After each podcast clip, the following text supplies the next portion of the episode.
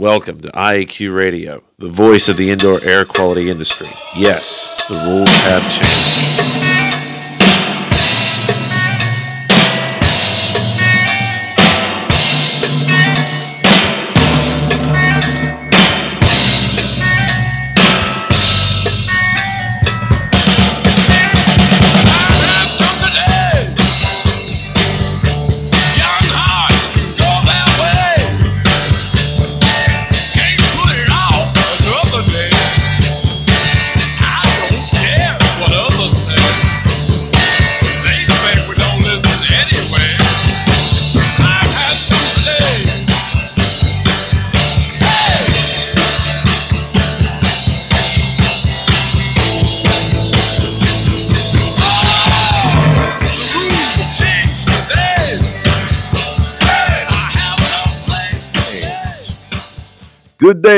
You're listening from, and welcome to Indoor Air Quality Radio, IAQ Radio, for Friday, January 11th, 2008.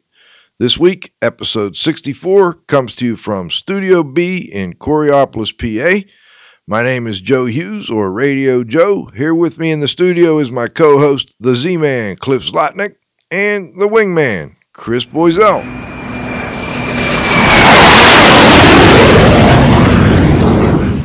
Good afternoon, gentlemen. Hello, good day, Chris. All right, first let's remind our listeners to check out our website, www.iaqradio.com. You can also email me at joe.hughes, H-U-G-H-E-S, if you need those IAQ Council credits to renew your certification. We'll uh, email you a quiz after the show, and you can answer the question, send it back to us, and get those credits.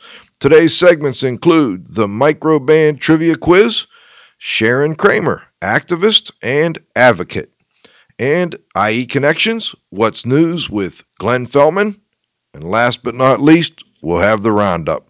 But first, we'd like to thank our sponsors. Microban Systems, the microbial management company at microbansystems.com.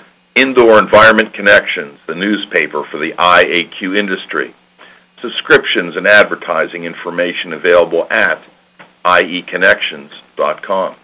Dri-Eaz Products, providing equipment for drying water damaged homes and buildings. Dri-Eaz is first in drying solutions at drieaz, D-R-I-E-A-Z.com. And Jon-Don Products, where restoration and abatement contractors shop at J-O-N-D-O-N com. Okay, to contact the show, you just go to the Talk TalkShoe website, T-A-L-K-S-H-O-E dot com, and our PIN number is 1547. We've got a nice group of listeners on right now, it looks like, and uh, we appreciate all of our listeners coming in. Last but not least, please visit the IAQ Training Institute website for the most current dates for the training you trust at iaqtraining.com. Let's take it over to Cliff for the Microban Trivia Quest.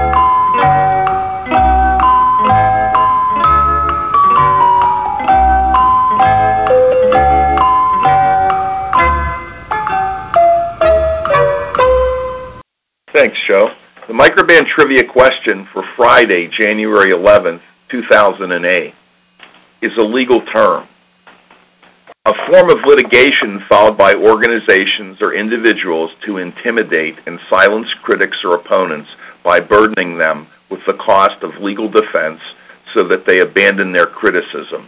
Name the term or acronym. Back to you, Joe. Okay, thank you, Cliff.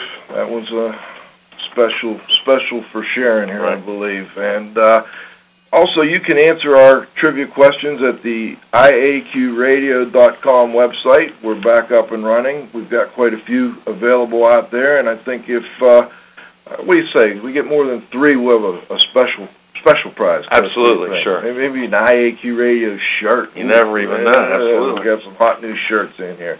All right, let's get started. Today's guest, our special guest, is Sharon Kramer. Here's what I say, and this is good philosophy.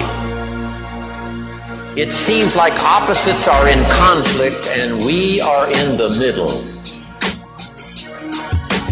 Evil on one side, good on the other side. Illness on one side, good health on the other side. Darkness on one side, light on the other side. And they're in conflict. They're in, they're in, they're in conflict.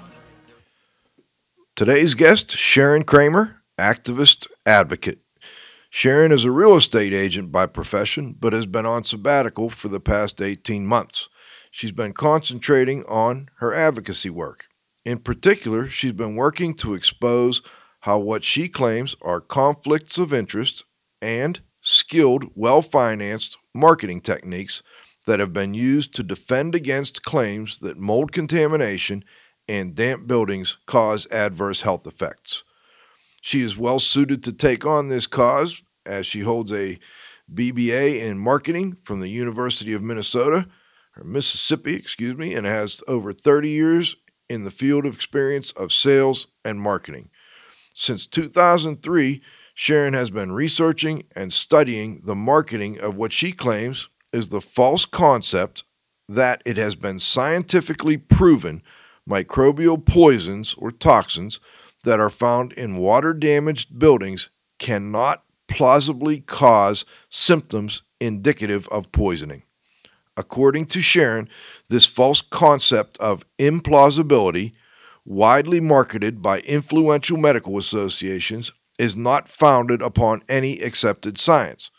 Much like the history of tobacco's issues, misinformation downplaying the severity of mold induced illness has been propagated extensively within the medical communities and within the courts. The intent of this misinformation is to deny proof of causation and financial liability for insurers and stakeholders of moldy buildings when occupants and workers become ill. Her research into the conflicts of interest over the matter was the foundation for a January 2007 front page Wall Street, Wall Street Journal article titled Court of Opinion Amid Suits Over Mold Experts Wear Two Hats. Authors of science paper often cited by defense also help in litigation.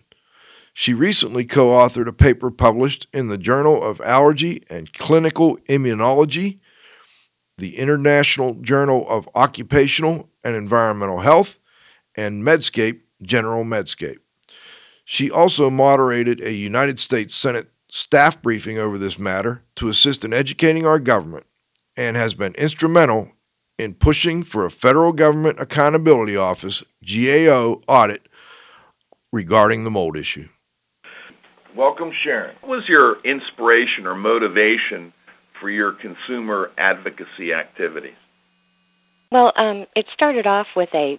I actually started off with a small leak in an ice maker line of a refrigerator, and um, the uh, mold grew. My house was cross contaminated. It took me into a, a whole world, a whole other world of education, and um, there was so much mixed information out there. I had to do research on my own, and I found people who were experiencing um, the same things that my family was. No, you know, there were a lot of experts giving a lot of various expert opinions, and so um, that's that's how it started with a personal experience, and um, and I it took me to researching the conflicts of interest among medical associations that are causing a lot of the mixed information. Yeah, but it seems like you're a dog on the trail of a rabbit. You know, where did you get the scent? What made you think that something didn't smell right there? Well, um, I I knew what we experienced, and I uh, ran into hundreds of people who were experiencing the same thing that we were going through. They were sick. They were not able to get medical treatment. Um, their physicians were being told that anybody who claims they were sick from mold um, are just liars and whiners out to scam their insurers. And you know, I knew that wasn't right. I went through it myself. So I have a um, a degree in marketing, and and I understand how concepts are marketed. So I started researching kind of backwards. Okay, this is what's really going on out here. What is driving the misinformation? And um, where it took me to was the American College of Occupational and Environmental Medicine. Um, they had put out a position statement in which they they said that they were able to determine that um, inhaled mold toxins are not uh, it's highly unlikely at best that they would cause illness in people. So I looked at that statement and then I looked at what are the references for these statements. And I went back through, and there's 83 references for the uh, ACOEM mold statement. Not one of them says that it's highly unlikely at best, even among the most vulnerable of subpopulations, that people will become ill from uh, mold toxins in an indoor environment. So I looked at the references for um, where that statement came from, and the only place that that came from were the authors of the ACOEM paper themselves applying mathematical extrapolations to rodent studies to make that erroneous conclusion. And um, that's not science. It, the, uh, to quote from the Institute of Medicine executive summary, toxicologic studies which examine such responses using animal and cellular models cannot be used by themselves to draw conclusions about human health effects. So that's where the concept originated. Okay, and now let's go back a minute and, and talk about uh, you sometimes discuss dose response theory and you try to put it in layman's terms. And I, I want to first make sure that we make everyone aware. You don't claim to be a scientist, and um, you don't claim to be uh, an expert on these um, technical issues. But side. we would like to get your perspective on what the problems are with dose response theory and what Paracelsus said as far as the dose making the poison. Okay. What would you like to know?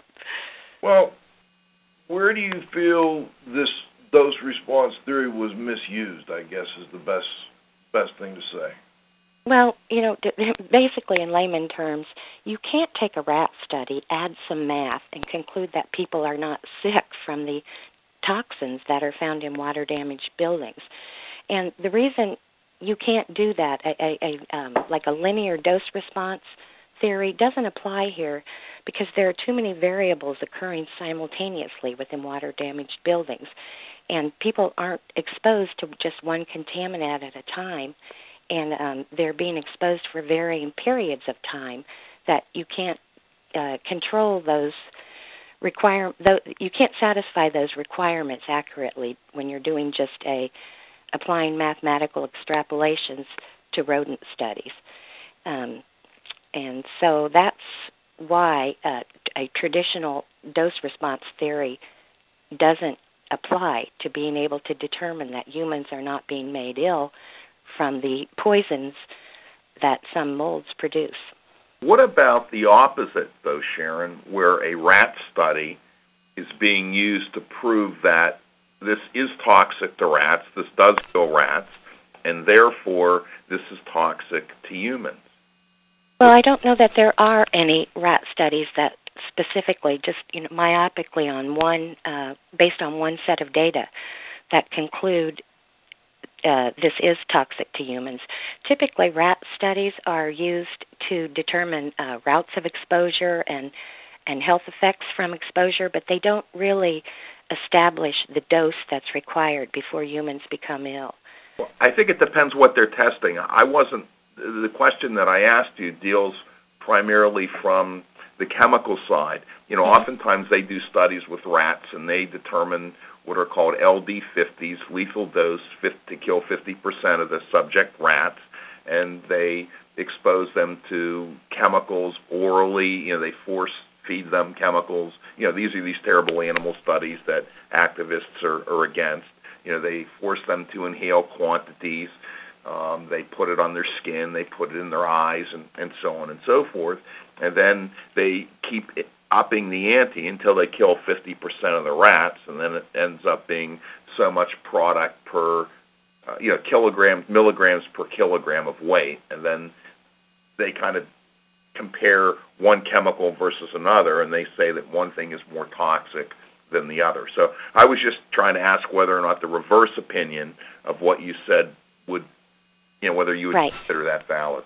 Right. Uh, yeah, I think um, rodent studies are very important to moving the science forward. And what you're what you're talking about is um, quantitative risk assessment, as I understand it, and what that's actually used for you know, we have so many chemicals in our environment today that you have to set a standard of what people can be exposed to and what they can't be exposed to. And it's really it's a guesstimate number. It's not a concrete number. It's um like you say ld 50 based on what uh, a certain percentage of the population will react and not react. But even with quantitative risk assessment and when you establish a dose response you can't say that anybody who has been exposed to a lower dose will not get sick um, peanuts are a good example. They they use risk assessment to know how many aflatoxins are allowed in peanuts, but that doesn't mean anybody who's exposed to less than that will not get ill because we know there are people out there that their immune system um, peanuts can kill them. Right. That's that's good. I'm glad we clarified that you're not you're not denying that these studies have use and that they are um, they're actually um, useful studies that have you know valid science behind them. But what you're saying is, in this particular case with the ACOEM study, it was only based on one study, and it really wasn't even based on the answer or the findings of that study, but it was extrapolated from that study. Is that somewhat accurate? That's somewhat accurate. The rodent study itself is not the problem. It was the extrapolations from uh, rodents to humans that was um, misapplied. Um, so it's not the rodent study, it's the math that was added to the rodent study to conclude the implausibility of human illness. They um, they took I'm, they took one mycotoxin from one mold and they um, they actually they took one mold and um, uh, supposed what the amount of mycotoxins are in that mold, and then from that they extrapolated out and said um, you could never reach a threshold level in in an indoor environment that could cause illness in people, and the the, the um, these extrapolations that it's never been duplicated, never, and it's been thrown out of court. There was a, a, a case the Herald case in Sacramento um, in uh, 2006, where the judge made the ruling that they took a. I have it here in front of me. Basically, he said they took an assumption based upon an assumption based upon an assumption, and concluded uh, that human illness does not occur. So, it's it's not I, I you know I'm not a scientist, and it doesn't take a scientist to understand this. It's it's very simple math, if A plus B equals C, and A and or B are always a variable number, then C will always be a variable number. And that's why you can't establish a concrete number for dose response on this. There are too many variables between A and B. Does that make sense? Yes, it does. I, I we typically we have our uh, technical director, Dr. Dietrich Weil, on, but he told me to tell the listeners today that uh, he was out making money. So uh, he wasn't here. So I did call him before the show just because I don't claim to be a, a scientist either, and I wanted to get his opinion, and um, I wanted to verify with him that most of these chemical studies that occur, you're only taking one chemical at a time and exposing this animal, whether it be a mouse or a rat, to that one chemical.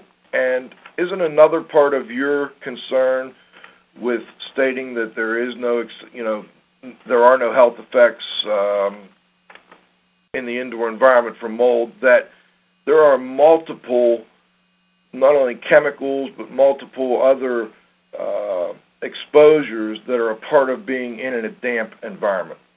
That's correct. Yes, okay. people are being exposed to um, bacteria, mycotoxins, endotoxins, MVOCs, um, and, and there's a lot of bad things that go on in a water damaged building that are not healthy for humans. And, and it's very difficult to do studies on multiple exposures and the synergistic effect, and I think that's part of the problem. Cliff, I'll turn it over to you. Yeah, you know, I, I think what it boils down to, you touched on a very important point that we know that moisture stimulates odors. We know that it increases dust mite populations. We know that it increases off-gassing of chemicals. We know it increases bacterial amplification, etc. And, you know, would you agree that because fungi amplify after water damage, that bacteria, dust mites, material emissions, particulate should be looked at as closely as mold is looked at? I mean, we don't see anywhere in the media any concentration of information, discussion, etc., on any of these other indoor contaminants. It's just focused on mold, mold, mold. And I, you know, I'm not saying that people aren't getting sick, and I, I just somehow think that they don't necessarily know why they're getting sick. And I'm sick, there's mold in the environment, therefore mold makes me sick, and they do this self diagnosis. And then, you know, can you comment on that?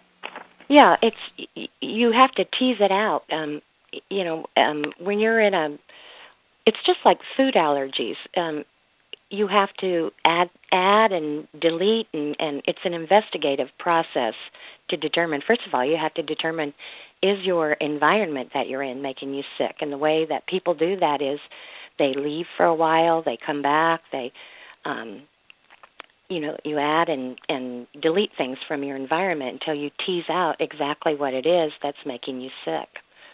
Do you think mold is more toxic than these other indoor contaminants?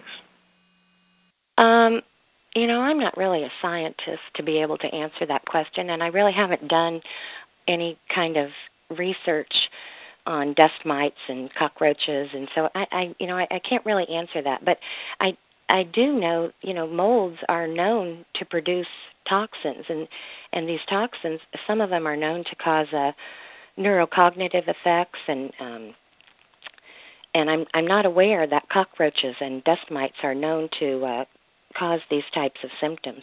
Well, certainly they're known to cause allergic symptoms. I'm not a medical yes. professional either, but you know we certainly know that bacteria can produce endotoxins, and you know they're pretty nasty as right. well. So I right. guess the whole point. I don't know. Are are endotoxins? Do they cause neurocognitive problems? I'm not. I'm not uh, well versed on that to know the answer. We, we know that they can cause or have been implicated in causing some pretty serious health effects. I'm not necessarily sure whether their cause and effect deals with, uh, you know, one's brain, but certainly deals with other body parts. Right. Well, Sharon, the, let me just get into the meat of um, your your problem with the ACOEM and what was incorrect or misleading about that that last sentence that they had in there. Let me I think you mentioned it. Let me read it right from here. Current scientific evidence does not support the proposition that human health has been adversely affected by inhaled mycotoxins in the home, school, or office environment. Are you saying that they're just being too definitive there? There really isn't enough evidence to make that definitive of a statement? No, that's not the uh, primary spin sentence in the document. The primary spin sentence in the document is levels of exposure in the indoor environment, dose response data in animals, and dose rate considerations suggest that delivery by the inhalation route of a toxic dose of mycotoxins in the indoor environment is highly unlikely at best, even for the hypothetically most vulnerable of subpopulations that Uh, that the, the the ending sentence is you know it's it's um that's really not that far off. This is the spin sentence in the document. They're, they've they've said that they were able to look at rodent studies look at dose response data look at dose rate considerations and conclude that humans could not be exposed to enough uh, toxins of mold within an indoor environment to cause illness. And that's not science it's Uh, never been duplicated. I was I was under the wrong. I was looking at the wrong sentence. Now you got me straightened out on that. But if, if I'm not mistaken, the sentence before that says, except for persons with severely impaired immune systems, indoor mold is not a source of fungal infections. Would you disagree with that? Well, no, but now you're talking about two different things. You're talking about mold and infections, Okay. and what we're talking about is toxicity from the mold toxins. Okay. You're talking about toxicity from mycotoxins. Okay. Right. All right. So Great. it's two different two different things. People do have it's acknowledged that um, people who are immunocompromised are more likely to become ill from the mold itself, But what is not acknowledged is that the toxins of mold found within an indoor environment can cause human illness. And that's false. It's never been scientifically proven. And the only thing that has even uh, really promoted this concept is this the extrapolations pl- applied to the rodent data by ACOEM. And then they accepted it. What happened, they did this. This is, I'm sorry, but it's garbage. What they did, they did this, and then by the American College of Occupational and Environmental Medicine um, accepting this as a position statement, it added credibility to to this finding, this false finding, and and so you have false science, but you have a medical association that legitimized it, and um, if people don't know what the American College of Occupational and Environmental Medicine is, it's a trade organization made up of occupational physicians and and some environmental physicians too. And by the way, I want to say right here, there are many great members in all of these medical associations that I'm that are involved in this and they're working very hard from the inside to clean things up. But there there have been some shenanigans going on over this issue. Um, so anyhow, um, ACOEM occupational physicians, occupational medicine is the most conflicted field of medicine out there to begin with because they serve two masters. They they work for industry to um, like try to uh, reduce risk for employers and um, you know make things safe in the work environment, but at the same time they serve the employees who are being harmed. So there's always it's it's long been known to be a very conflicted field of medicine. What is wrong with experts, you know, physicians or expert witnesses researching, writing about, and testi- testifying about science and theory and opinion that they feel passionately about? Well, there would be nothing wrong with that. That um, as long as what they're researching and what they feel passionate about is based on true science and is not just the marketing of a false concept in order to limit financial liability. Let me let me ask Sharon. We've we've focused on the ACOEM statement quite a bit here. Now, has the Institute of Medicine's damp indoor spaces and health has that the publication of that document helped your cause? Yes, it has. Um, it the it's it's perfectly acceptable science to say we don't know everything. Um, much more research is needed, but it's not acceptable science to say we took a rat study, added some math, and people aren't sick. So the IOM report um, directly states that what ACOEM did is not science. You can't. Um, I, I just read for you about how you can't use toxicological studies by themselves uh, to draw conclusions about human health effects, and that's directly from the executive summary of the IOM. Now, from your experience, and I know you you work with a lot of people who are going through trying to straighten out their lives from whatever health problem was caused by this damp environment, let us say. From your experience, has the release of damp indoor spaces and help helped to uh, make the road a little easier for them to to help help them along with their cause and with their cases?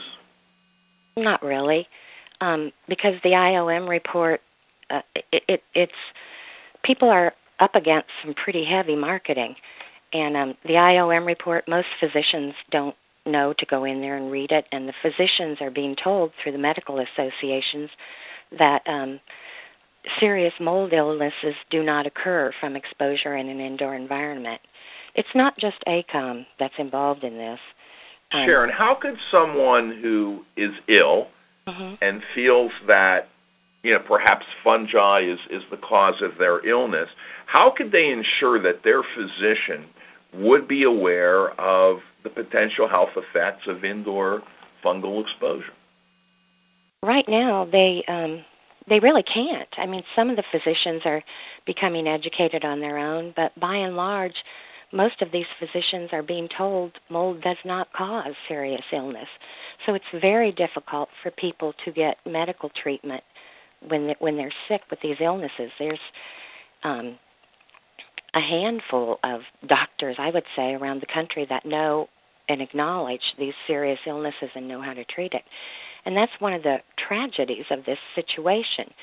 The the promotion of misinformation that people don't become seriously ill keeps the doctors ignorant. And when the doctors are ignorant, they don't know how to treat.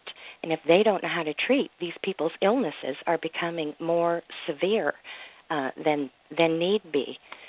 So the promotion of this misinformation has not only been used as an effective tool in litigation, it's actually causing people to become sicker than they should because they're not able to get proper medical treatment early on.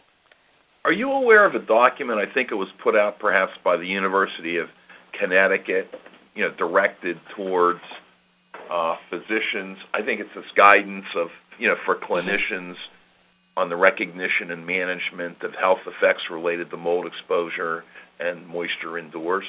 Do you think that would be of assistance to physicians?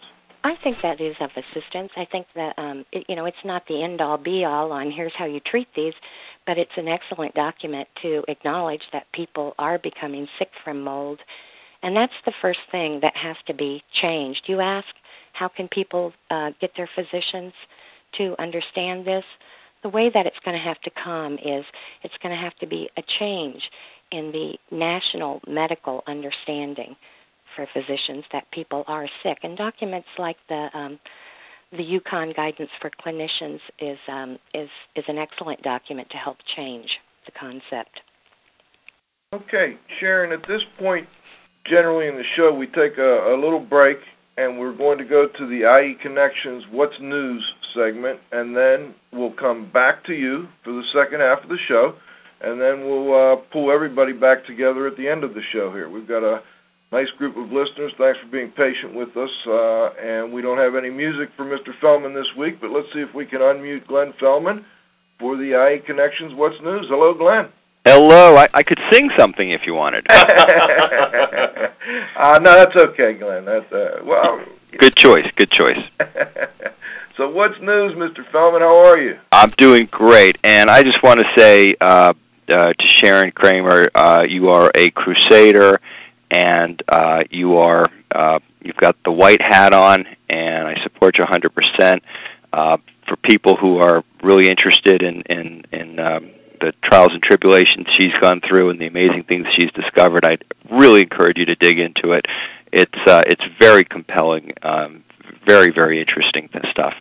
By the way, we should mention, Glenn, I don't recall what edition it was, but you had a tremendous article in IE Connections that was uh, written uh, about Sharon's cause. Yeah, I don't remember off the top of my head which issue it was. It was it was within the last year or so, and and it's, it's all archived at ieconnections.com, so people can go in there and they can pull that up. And uh, and if you can't find it, then uh, let me know, and I'd be happy to, to help you find it. Oh, I'll help you out. It was November 2006. I just found it. There you go. Breaking the Mold: Kramer versus Corruption by Carl Grimes. Good job, Glenn. All right, what's news? Well, we've done something very interesting and, and a little bit unique for us. Uh, what what we've been working really hard on over the last two months is an IEQ presidential political primer for 2008. John Miller, the editor of Indoor Environment Connections, and assisted by Deanna Thomas on my staff, has tried to get a policy statement or some kind of a statement out of every uh, major and a lot of the minor contenders from the Democratic and Republican presidential candidates to find out where they stand on indoor environmental issues. Um, interestingly, when you call up and you ask about indoor environmental issues, you, you often don't get a return phone call. It's remarkable how many of the candidates really didn't even respond. So, uh, as sort of a plan B, what John and uh, Deanna did is they reviewed relevant policy and legislative actions of each of the candidates. Um, there's a, a, sidebar article in this coming issue that shows the 16 different uh, things that they looked at, uh, things like the Combat Meth Act of 2005, the Ban Asbestos in America Act of 2007, the Family Asthma Act of 2007, uh, several like that, um, having to do with all sorts of issues about indoor environment, lead, radon, and so forth. We um, we we did this. Uh, I should say, John and Deanna did this in a very impartial manner. They just reviewed the voting records and the policy statements of these different candidates, and they wanted to see if if uh, you know one emerged as being more pro IEQ than all of the others. Now, I want to caveat this by saying that we're a fairly conservative group of people up here in my office, despite being an environmental publication. Uh, I, I would say that there's probably more people who vote on the Republican ticket than the Democrat in my office, and so um, this this came as a, a bit of a surprise to John Miller. But John's endorsement for the IEQ endorsement for the presidential uh, upcoming presidential race is none other than Hillary Clinton. Hillary Clinton's record on indoor environmental issues is far and away better than that of any other candidate in the race, Democrat or Republican. Um, energy efficiency has been a big focus of hers. Uh, she's um, she has stated her goal of reducing electricity consumption by 20% by 2020. Um, she has uh, co-sponsored the High Performance and Green Buildings Act in 2006, which was later added into the Energy Act and she introduced in 2005 the Home Said uh, Home Lead Safety Tax Credit Act and a host of other uh, indoor environmental related uh, policies and, and, and laws that uh, improve people's health and well-being. So Hillary Clinton is the uh, editor selection endorsement this year for the uh, presidency. I think that's Cliff's favorite candidate there. Yeah. well, you know, some of the candidates came out really, really poorly in this, and um, I, I know that people vote on a, a wide range of issues, and indoor quality for most people isn't one of the issues they really consider when selecting a presidential candidate.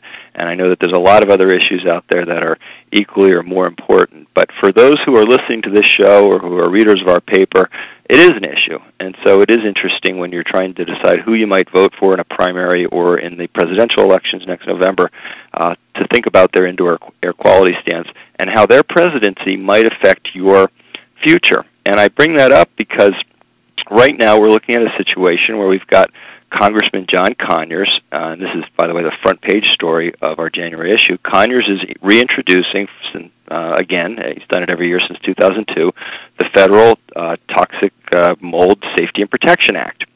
And of course, it's it's fallen flat every year, and it's received fewer and fewer sponsors every year.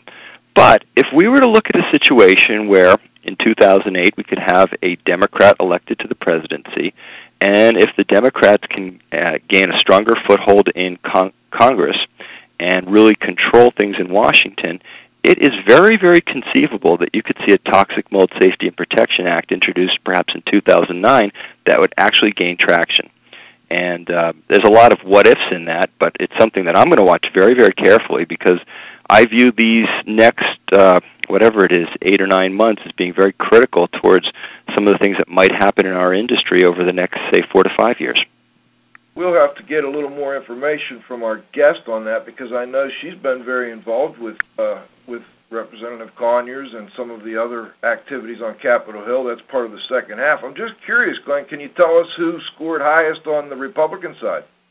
Um, you know, there really wasn't a a, a, a clear front runner on the Republican side. Um, they they all sort of fell back. Now, uh, New York uh, Mayor Rudolph Giuliani um, comes out a little bit stronger in some cases because of the fact that um, he's proposed and been involved in a lot of um, actions related to 9/11 that are, are geared towards um, uh, environmental issues and so forth. So he comes out a little bit stronger in that way. But none of the Republicans really have indoor air quality high on their list. Uh, none of the none of the front runners, at least in the uh, the campaign here. So um, I really can't say there's a leader in that. We would say that uh, that you know a, a, a far second to Clinton was Obama in the overall candidates. Are you aware that Rudy is involved? Giuliani is involved in a company called Sabre Technologies. Absolutely. Yep. Okay. All right. So he's my kind of guy. He's into pumping chlorine dioxide gas into buildings. so he's kind of like my candidate. You got to have a pro chemical candidate. I suspect it might be Rudy, but in any event, uh, that's why we get along. So no, actually, it's like Hannity and Colmes here. I don't know. Uh, before I let you go, Glenn, there was a there was a question from a listener, and Sharon, you brought them out this week. Um, and I think maybe I, would rather pose this to the executive director of the IAQA as opposed to trying to answer it myself. Are you making me change my hat? Uh, yeah. yeah, change your hat for a minute, please. Okay. Um, how can you know? We were talking about educating physicians, and uh, a question came in from Chuck Rainey that said, "Could the IAQA play a role?" Well, first of all, hey Chuck. Chuck's a friend of mine. Um, yeah, as a matter of fact, this year um, IAQA has launched a, a great new initiative to bring information to the medical community.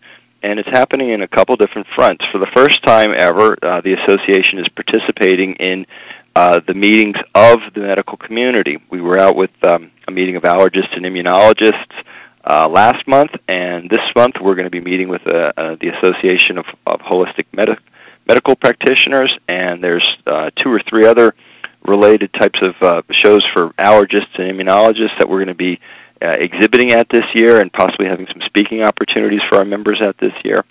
Beyond that, there's some interesting things happening, some developments that are, are, are uh, just happening, but with some of our chapters where they're making inroads with their uh, state American lung associations and uh, regional lung associations. So there is a lot more of that that's just begun, and um, it's an opportunity for the Indoor Air Quality Association and other indoor environmental groups to help the medical uh, community really understand the factors within a home that are contributing to the health or the poor health of their patients.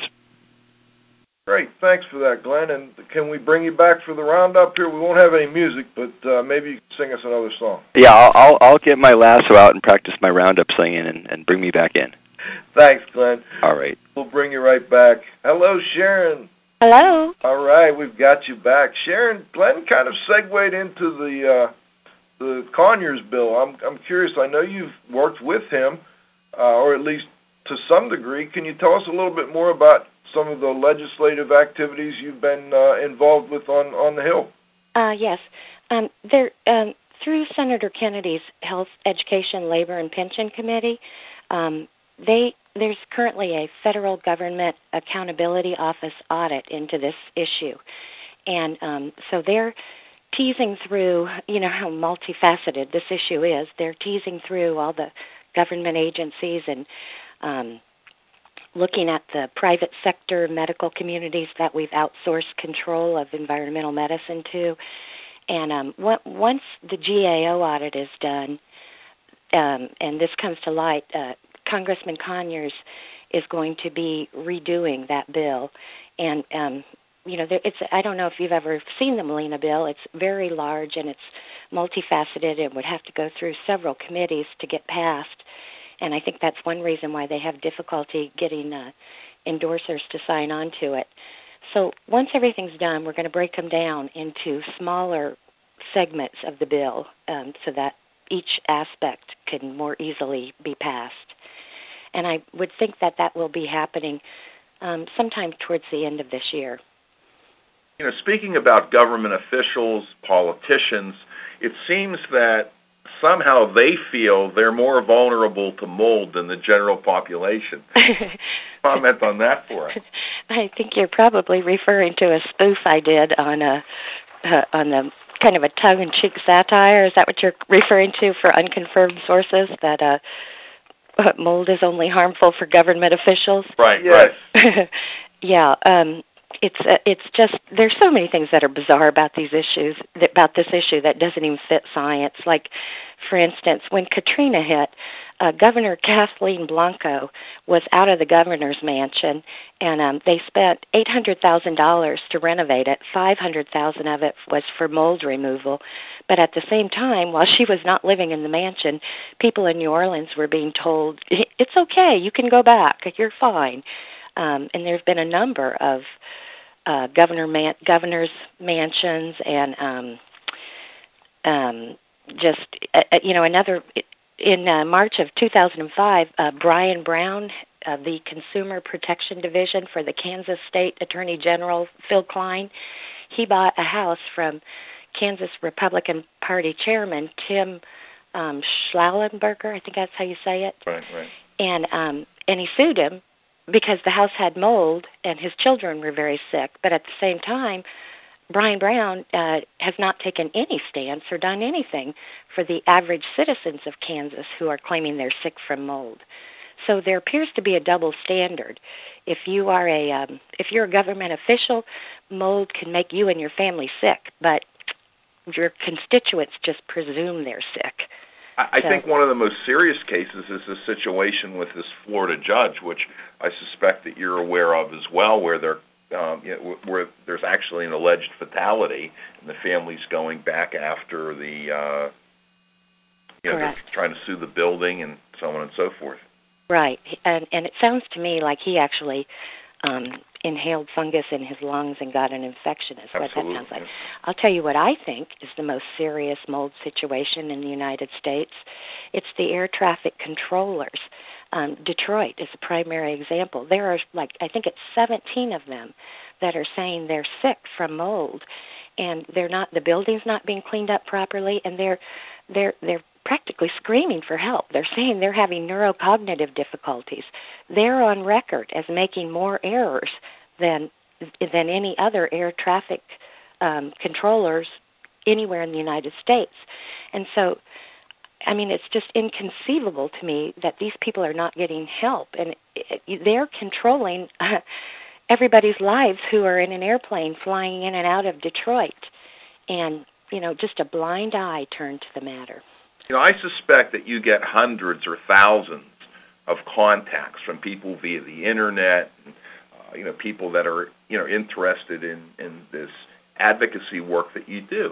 Have you ever encountered an alleged mold victim whose symptoms you felt were psychosomatic, or have you ever encountered an alleged mold victim whose motivations you felt were questionable, or have you ever encountered someone whom you felt was trying to, you know, pin their bad financial situation or their bad health situation on fungal exposure?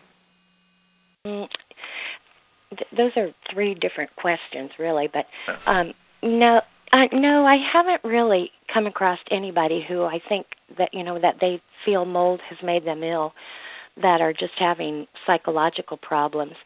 Um, I have, I've talked to quite a few mold victims who are having psychological difficulty, but it's physiological in origin, and um, and you know I, I've talked to enough of them that you can tell there's a speech pattern to the way they talk and they they they can't stay focused on a point of what they're trying to tell you.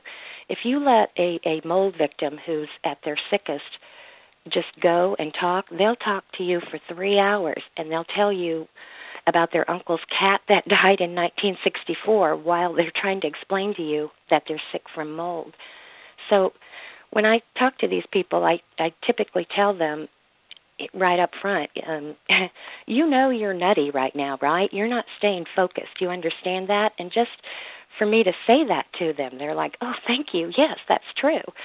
and um, and so when I'm talking to these people, I I tell them, "Okay, if you get off if you get off target of what you're discussing, I'm going to shut you down and take you back on focus. And they say, okay, that's great.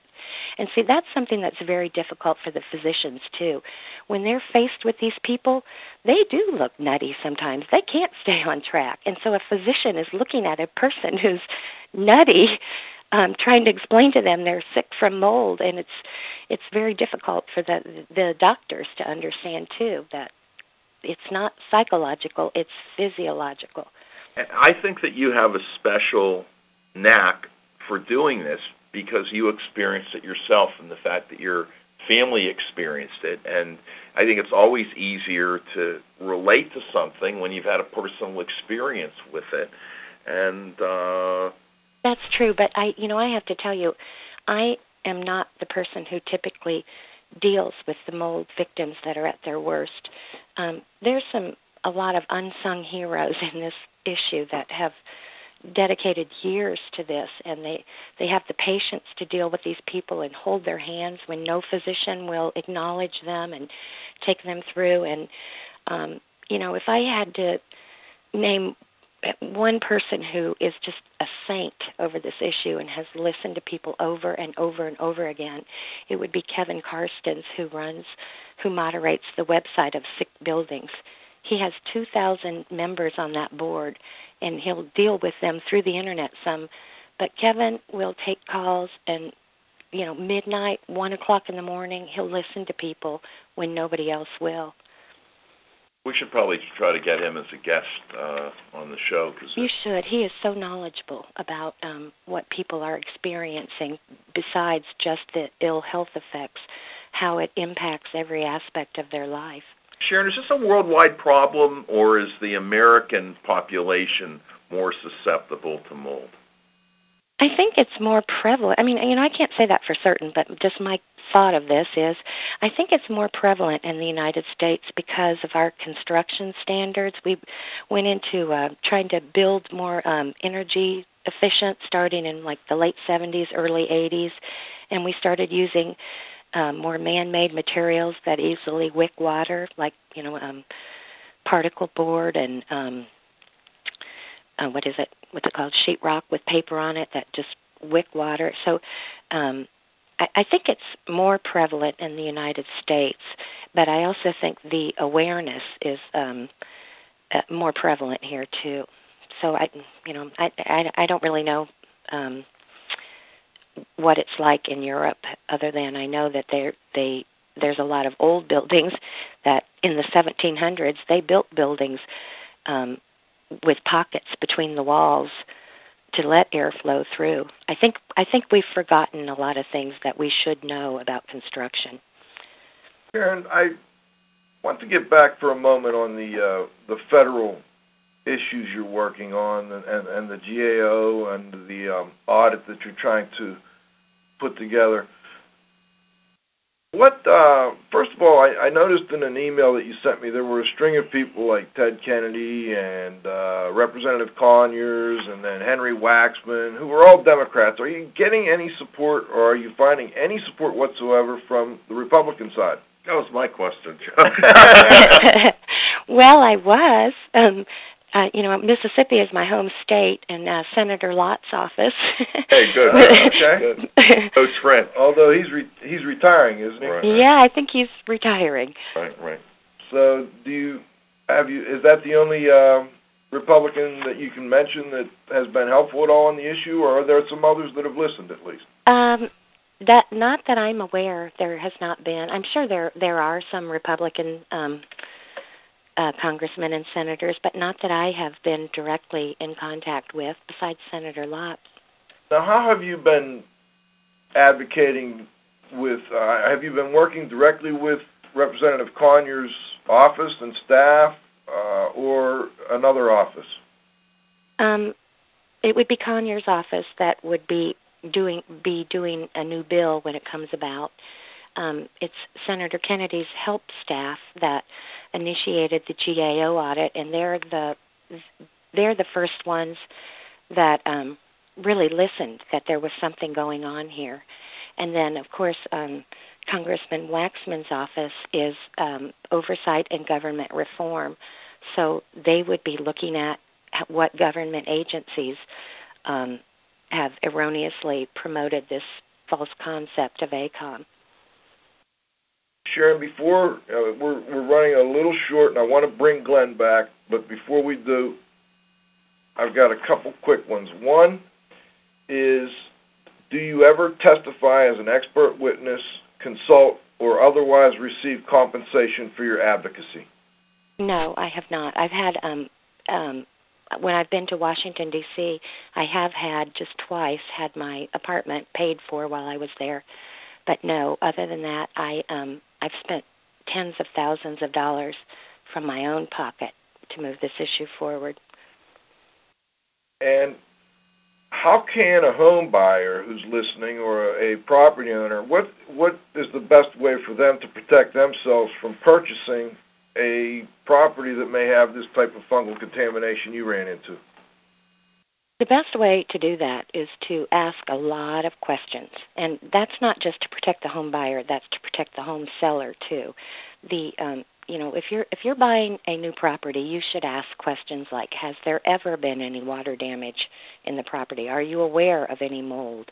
Have you done any remediation? Um, what have you done for remediation?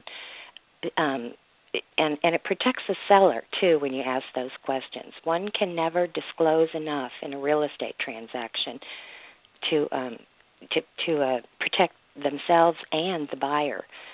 Um, you know, sometimes uh, sellers don't disclose about uh, a leak 15 or 5 years ago because they don't realize that it's relevant. And then when the new buyer moves in and they find mold growing and the the seller um, gets in trouble too eh, because the buyer thinks they didn't disclose. So um, the the number one thing to protect buyers and sellers in a real estate transaction is disclose, disclose, disclose.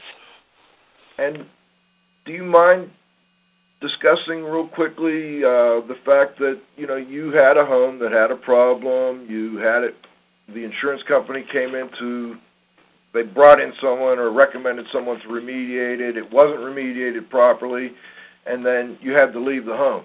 Um, now what?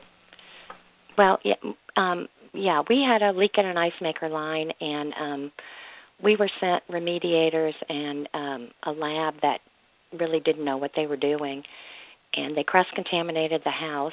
And um my daughter has cystic fibrosis and she also has allergic bronchopulmonary aspergillosis.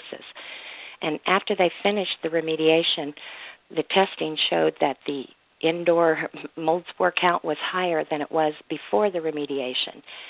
So it was a situation where she'd she'd already she had experienced a code blue um when she was younger and it was a situation where we couldn't tell if the house would ever be safe for us again or not and there were so many experts with so many different opinions um it just wasn't worth the risk to us to understand whether the house was would be safe for us again or not. Um we just walked away and you know our daughter's life was worth a lot more than finding out whether that house would ever be safe again or not Sharon, before we go to the roundup, is there anything we missed that you'd like to add? Yes, there is. I want to go back to the ACOEM paper. How they it was it was garbage science. It was legitimized by ACOEM, but what happened after that was the U.S. Chamber of Commerce promoted this garbage to stakeholder industries. They had a fanfare presentation on July 17, 2003. It went out to the building, the insurance, the uh, mortgage, and the real estate industries that mold toxins don't cause this serious illness. And what this has caused by marketing that concept is contention right from the get go. So when somebody is sick within a, a, a property and they claim they're sick, the owner of the property thinks that these people are just liars trying to get into their pocket. And the sick person can't understand why the owner is being so nasty to them. So the what they've done is they tried to shut down the lawsuits by promoting this garbage, but what they've really done is they've added contention to the issue right from the get-go. And the sick don't get help and the the property owners are distrusting and and it's rather than shut down the lawsuits, what it's done is it's increased the contention. This issue should be nothing more than a mold hill if the physicians were trained to treat early and if property owners knew how important it was to take care of this, that yes, their tenants can get sick, that in itself would take care of much of this issue. Sharon, how would you prefer our listeners contact you? Um, I think I accidentally announced my cell phone over the airwave before we started. um, people can call me on my cell phone, um, which is seven six zero eight two two eight zero two six, or they can contact me by email. My email address is snk one nine five five at aol dot com. How can our listeners support you if they were inclined in your ongoing advocacy? Um, well, it just depends on what what their background is and what what area they work within and what they understand. There and it's not just me. There are hundreds of us out here that are working together on this. And it so it just depends on what somebody's background is what what what area they can be of benefit. What happens um, if they wanted to um help you financially? Could they do that?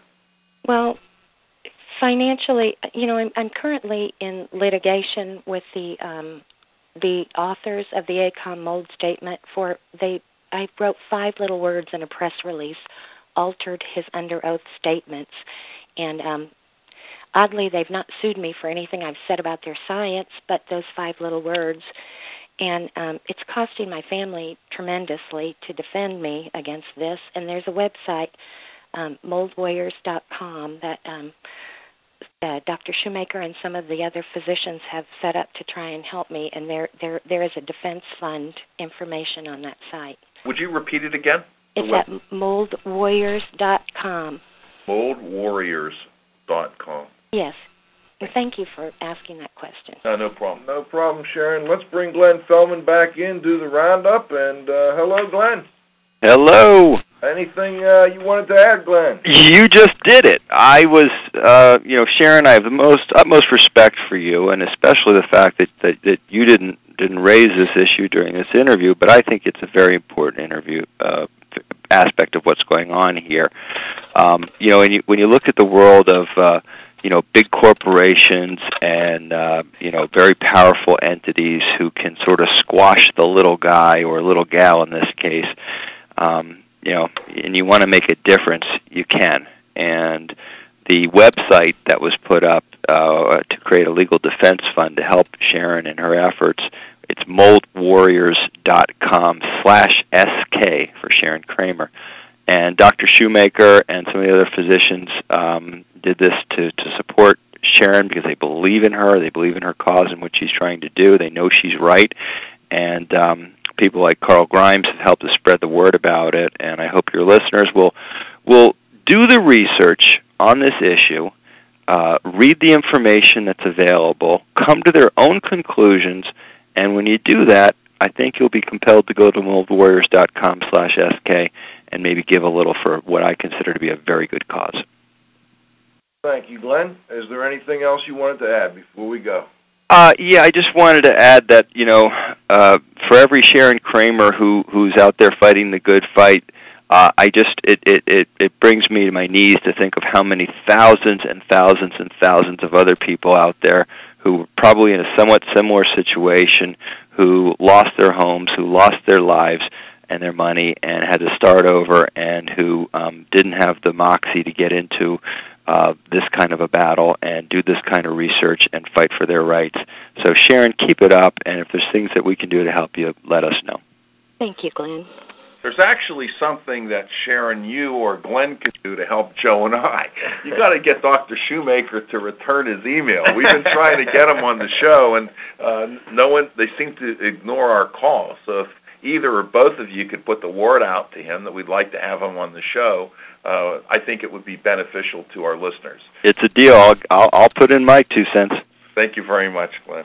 Thank you. And, and thank you, Sharon, for joining us this week. I, I also want to thank my co host, Cliff Zlotnik, the wingman, Chris Boisel, our technical director who couldn't be here this week, but he's still here in spirit, Dr. Dietrich Wow, of course, our sponsors, and most importantly, our growing group of loyal listeners. Please uh, come back again next week for the next edition of IAQ Radio.